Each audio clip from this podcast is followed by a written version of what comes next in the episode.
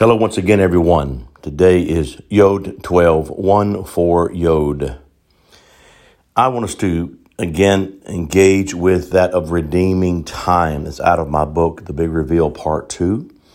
This is the uh, 227th page, page 227 uh, in the chapter Redeeming Time. I want to continue as I have in the past few days and continue to go from here as we engage the fourth day of this year.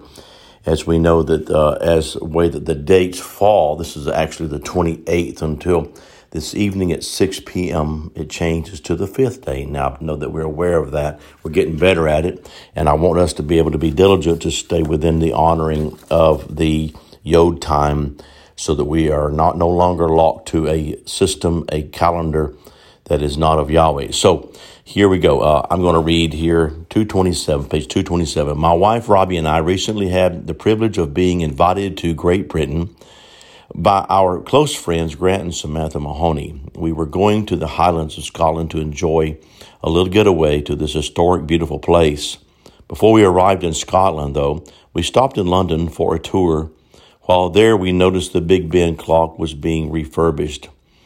It has four faces, and the entire clock was covered in scaffolding, except the face that was facing towards the direction of Greenwich, England. Greenwich is the standard by which time uh, is determined on our planet and is actually the source of the name of Greenwich Mean Time. While there in London, Yahweh spoke to me that there will be a new time clock he will honor. I call it Jerusalem time. I believe there is a designated way we can honor the changing of time and begin to live by Jerusalem time. When I say Jerusalem time, I don't mean that we simply move the clocks back two hours from Greenwich, England, uh, from that that is uh, on Greenwich Mean Time.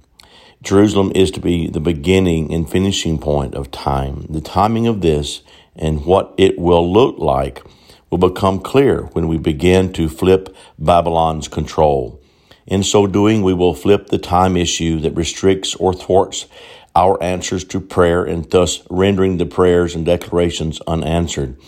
Let us engage the fact that Yahweh doesn't measure by the Greenwich Mean Time of the Gregorian calendar.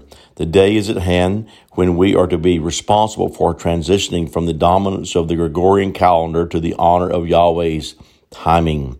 Yahweh has unveiled much of what he desires the calendar to look like and how it, it is to operate to my team and me. In the, in the meantime, I have begun to engage a calendar that Yahweh gave me for writing decrees. I will reveal it at the finish of this chapter, but let us first finish some ideas of why we are to engage this way of living and thinking. We will also see that the dimensions that are calling us can't find us and we can't find them until we transition from a slave society. And that is to be continued on the next podcast. Well, I thank you for joining me. And as we uh, recognize this date of Yod 12, 1 4 Yod, brings up the number 17. 17 in this case, of course, of the 17th letter is Pei. And Pei is the mouth, the voice, the speaking. And as we speak today, in the Yod 12, 1 4 Yod. We speak what Yahweh speaks. We have a storm in, in the Gulf of Mexico that is bearing down uh, on our one of our neighboring states, uh, Louisiana. Now it, it affects all of us along here, but uh, I just felt compelled yesterday to, to declare a, a prayer. Do not give up on speaking what you know to be what should be. Do not quit, even if you've done it before in the past and it has not seemed to be effective. Do not give up. Continue to speak by the voice of Yahweh, that creation will hear the sound and frequency from a son. As we speak these things into the earth, that they'll begin to hear us, and the groaning of creation will be able to be free from that, that they know that the earth knows is not aligned properly. But as we speak, we speak from the mouth. We speak what Yahweh is, is speaking uh, through us from our throne rooms then I believe alignment will come. Great things will happen, and we'll, we'll see what we know is meant to be the glorious liberty. Blessings over your day. Shalom.